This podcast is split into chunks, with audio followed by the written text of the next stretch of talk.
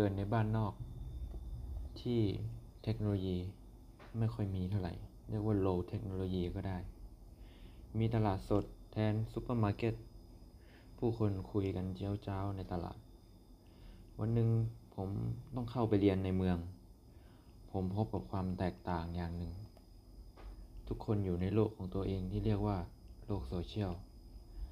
ผู้คนเดินผ่านกันไป ไม่มองหน้ากันซะด้วยซ้ำ มองเพียงหน้าจอโทรศัพท์ คนบ้านติดกันทำเหมือนอยู่คนละจังหวัด ไม่เคยพูดคุยกันเลย ต่างทำงานของตัวเอง ยุ่งอยู่กับเรื่องของตัวเองจนลืมไปว่าเราเป็นสัตว์สังคม แล้ววันนี้ครับ ผมจะมาเล่าข้อดีของสัตว์สังคมกันที่เราเกือบจะทิ้งมันไปนะครับ สวัสดีครับ ยินดีต้อนรับเข้าสู่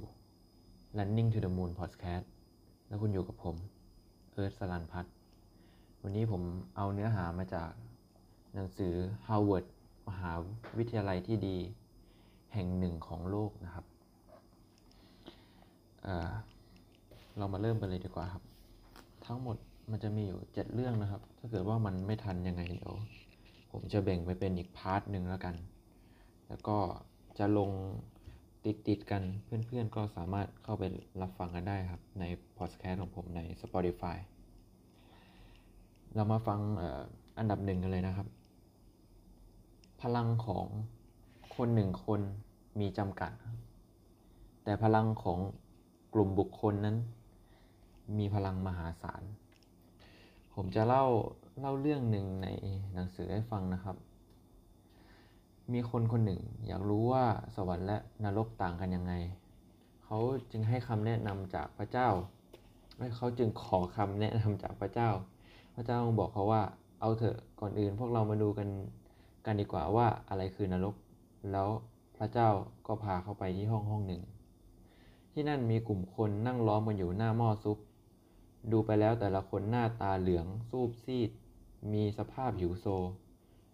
ถ้าให้ดูดีๆ จะพบว่า พวกเขาถือช้อนที่จะยื่นไปยังหม้อได้ แต่ด้ามของช้อนนั้น ยาวกว่ามือของพวกเขาเสียอีกอทุกคนลองคิดภาพนะครับ ช้อนที่ยาวกว่ามือแล้วก็ไม่สามารถพลิกข้อมือนะครับ ตักเข้ามาในปากเราได้ เพราะว่าช้อนมันยาวมากครับ เราก็เลยทำให้กินไม่ได้นะครับ ไม่มีทางเลยที่พวกเขาจะตักอาหารเข้าปากได้ พวกเขาจึงได้แต่จ้องมองหม้อซุป ที่หอมกลุ่นอย่างหมดหวัง เมื่อความหิวโหยนำพาความตายมาตรงหน้า พวกเขาต่างมีสีหน้าที่โศกเศร้า ต่อมา พระเจ้าก็บอกว่ามาเถอะเรามาดูสวรรค์กันดีกว่าว่าสวรรค์คืออะไร พระเจ้าพูดกับคนคนนั้นหลังจากที่ไปดูนรกแล้ว พวกเขาเข้าไปอีกห้องหนึ่ง ห้องนี้ต่างจากห้องแรก มีซุปอยู่หม้อหนึ่งเหมือนกัน มีคนอยู่กลุ่มหนึ่ง ด้ามช้อนที่คนเหล่านั้นถืออยู่ ยาวเท่ากับห้องในนรก แต่ผู้คนในที่นี้มีความสุข กินอิ่ม นอนหลับสบาย ใบหน้าแต่ละคนมีเลือดฝาด คึกคักและมีกำลังใจ คนคนนั้นรู้สึกแปลกใจ แต่เขาก็พิจารณาอย่างละเอียด แล้วก็เข้าใจถึงสาเหตุที่แท้จริงว่า หากพวกเขาเอาช้อนตักซุปของตนเอง ป้อนคนที่อยู่ตรงข้าม จากการช่วยเหลือกันและกันทุกคนก็จะได้กินซุปเนื้ออันโอชานี้นะครับคือทุกคนจะจากที่ต่างคนต่างอยู่นะครับ ก็ช่วยเหลือกันทำให้เห็นถึงความแตกต่างของสองห้องนี้นะครับ แล้วอีกเรื่องหนึ่งที่ผมจะนำมาฝากก็คือ เรื่องของชาวไร่นะครับ ผมเห็นพี่ชอนนะครับชอนบุรณายันเขาไปช่วยช่วยชาวสวนชาวไร่นะครับ ที่เชียงรายแล้ว เขานำคนคนในละแวกนั้นนะครับ ทั้งหมดเลยเข้าไปทำในสวนสวนเดียวไร่ไร่เดียว ปรากฏว่าหนึ่งวันครับ เสร็จ เสร็จครับทำปลูกต้นไม้อะไรเนี่ยครับ เสร็จ แล้วชาวไร่ก็บอก เขาบอกว่าที่นี่ปกติแล้วเขาทำกันหลายวันมากทำกันเป็นเดือนเลยกว่าจะเสร็จ แต่อันนี้คือทุกคนมาช่วยกันครับทำให้ทำวันเดียวก็เลยเสร็จ อันนี้ก็ข้อคิดก็มันอยู่ในตัวอยู่แล้วนะครับว่ามันคืออะไร ว่าพลังของคนคนเดียวมันมันมีจำกัด เราก็ต้องถ้าช่วยกันก็มีพลังเยอะครับ ที่จะทำอะไรหลายๆอย่างอันที่สองคือความไว้ใจครับเออเขาบอกว่า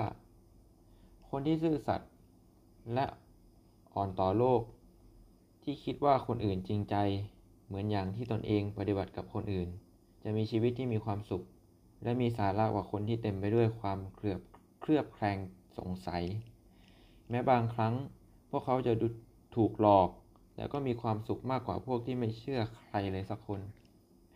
อันนี้มันก็มีเเรื่องเล่าอีกเรื่องหนึ่งด้วยนะครับ ให้ข้อคิดดีมากเลย บนมหาสมุทรแอตแลนติกที่ปกคลุมไปด้วยหมอกหนา เรือบรรทุกสินค้าลำหนึ่งค่อยๆเล่นไปข้างหน้า เอ็ดดี้เด็กผิวดำท้ายเรือมีหน้าที่ซ่อมบำรุง ตกลงไปในทะเล เพราะว่าความไม่ระมัดระวัง เขาตะโกนร้องให้คนช่วย แต่ลมแรงและคลื่นที่โหมกระหน่ำเสียงของเขาจึงไปไม่ถึงคนบนเรือ ได้แต่จ้องมองเรือบรรทุกสินค้าที่ถูกคลื่นซัดห่างออกไป เอ็ดดี้ไม่ละทิ้งความหวังที่จะมีชีวิตรอด เขาตะเกียกตะกายว่ายน้ำ โบกโบกมือที่ผอมและเล็กทั้งสองข้าง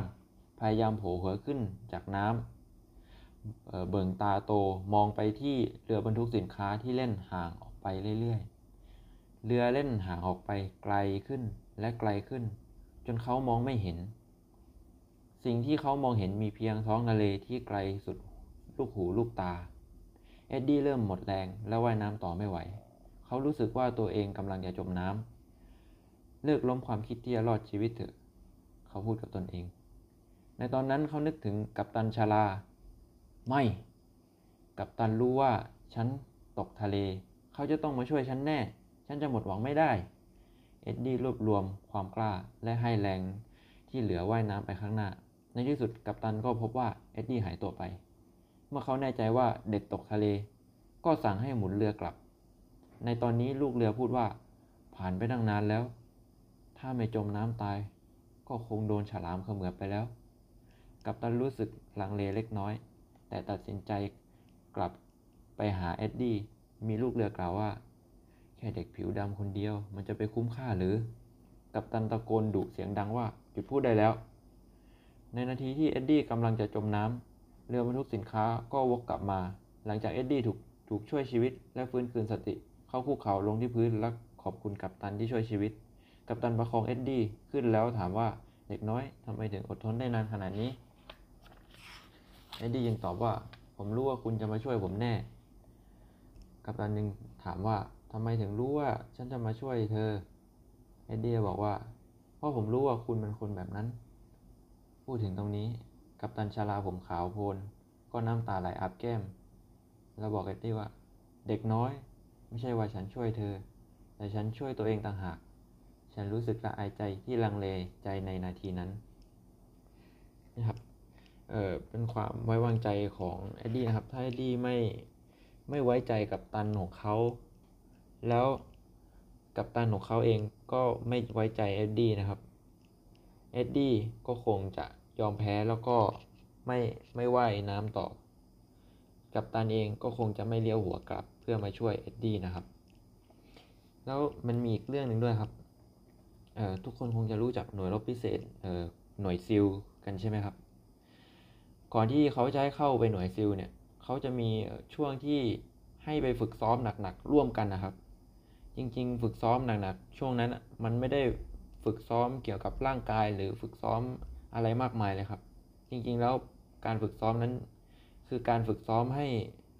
แต่ละคนช่วยเหลือกันครับ ให้ทุกคนที่จะเป็นหน่วยรบพิเศษนั้นรักเพื่อนคุณจะสังเกตเห็นว่า วกหน่วยรบพิเศษพวกทหารเนี่ยจะรักเพื่อนมากครับจะเอ่อจะจะไม่ทิ้งเพื่อนครับ ก็คือ ถ้าเกิดว่าผ่านจุดจุดที่อดทนกันมาช่วยเหลือกันมาได้ ก็ก็จะได้ได้เป็นเอ่อเพื่อนกันที่ดีครับ แล้วก็จะได้เข้าเข้าไปฝึกหนักในในที่จะต้องฝึกจริง ๆ ครับ คือก่อนตอนแรกคือมันไม่ใช่ที่จะต้องฝึกจริงๆอะครับ มันเป็นการทดสอบร่างกาย ทดสอบความอดทน ทดสอบความรัก ทดสอบความไว้ใจของเพื่อนนี่แหละครับ เป็นการคัดคัดกรองนะเรื่องที่สามคนที่ชมคนอื่น ไม่ว่าจะไปที่ไหนก็จะมีแต่คนต้อนรับ อันนี้เป็นเเรื่องจริงเลยนะครับ ที่ว่าเราเราไปที่ไหน ถ้าเกิดว่าเราเราเชมคนอื่น เราคุยกับคนอื่น โค้ชผมเนี่ยเป็นหนึ่งคนที่ผมสังเกตเห็นว่า ชอบชมคนอื่นมากครับ เขาเลยมีเพื่อนเยอะมาก ผมเห็น เขาได้รับการช่วยเหลือตลอดเวลาเลยครับ เพราะว่าเขาชมคนอื่น ในหนังสือที่ผมอ่านเล่มล่าสุดก็เหมือนกันครับ คุณธนิน เขียนไว้ว่าเเรียนรู้ตลอดเวลา เขาเป็นคนเรียนรู้ตลอดเวลานะครับเเขาเป็นเด็กนักเรียนตลอด เขาเอการที่เขาอ่อนน้อมถ่อมตนเข้าไปหาคนเนี่ย จะมีคนสอนเขามากมาย แต่ถ้าเกิดว่ากร่างหรือว่ามีอีโก้สูง ก็จะไม่มีใครอยากจะสอนคุณนั่นเองนะครับ อันนี้มันเหมือนเป็นกฎธรรมชาติอยู่แล้วเลยนะครับเอ่ออันนี้ก็ผมรู้สึกว่ามันจะนานเกินไปนิดหน่อยแล้ว ถ้างั้นผมว่า เดี๋ยวรับชม part ต่อไปกันได้เลยนะครับ